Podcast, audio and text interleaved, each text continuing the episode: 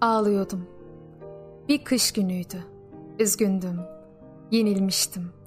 Kahvaltısız yola çıktım. Yeşil ağaçlar görüyorum ve kırmızı güller görüyorum.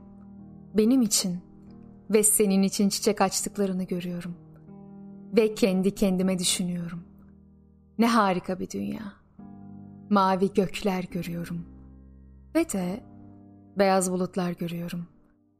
Ve kendi kendime düşünüyorum. Gökkuşağının renkleri gökte çok hoş duruyor. Ayrıca yoldan geçen insanların yüzleri de. El sıkışan arkadaşlar görüyorum. Nasılsın diyorlar. Onlar aslında şunu söylüyor. Seni seviyorum. Bebeklerin ağlayışını duyuyorum. Büyümelerini izliyorum. Benim hiç bilmeyeceklerimin çok dahasını öğrenecekler. Ve kendi kendime düşünüyorum. Efkar gibi yağıyordu kar. En güzel kar, insanın çocukluğuna yağandır. Pencereye yüzümü dayar, dua ederdim.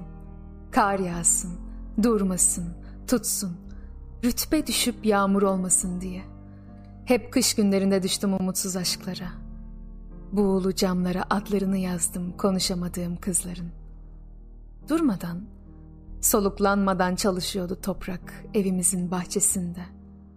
Kalabalıktı. Küçüktüm acıdan, yaşça.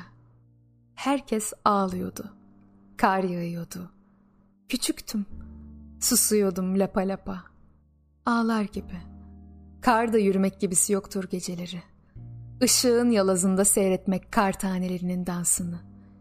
Bir de ayazda sevmek olmadık bir kadını. Bazen aklım almıyor. Onu yalnızca ben, hem de öylesine içten, öylesine dolu dolu severken, ondan başka hiçbir şey görmez, bilmezken, ondan başka hiçbir varlığım yokken, nasıl olur da onu bir başkası da sever, sevebilir. Ben hep kışı sevdim. Ben hep kışın sevdim beni sevmeyenleri. Kalbe bir bıçak gibi giren hatıraların dilsiz olduklarını anlıyorum. Kar yağıyor ve ben hatırlıyorum. Küçük kar tanesi yuvarlandı. Etrafa çarptı ve çok yara aldı. Ama bu onu durdurmadı. Kar tanesi acıyı kabul etti. Ta ki bir çığ olana kadar.''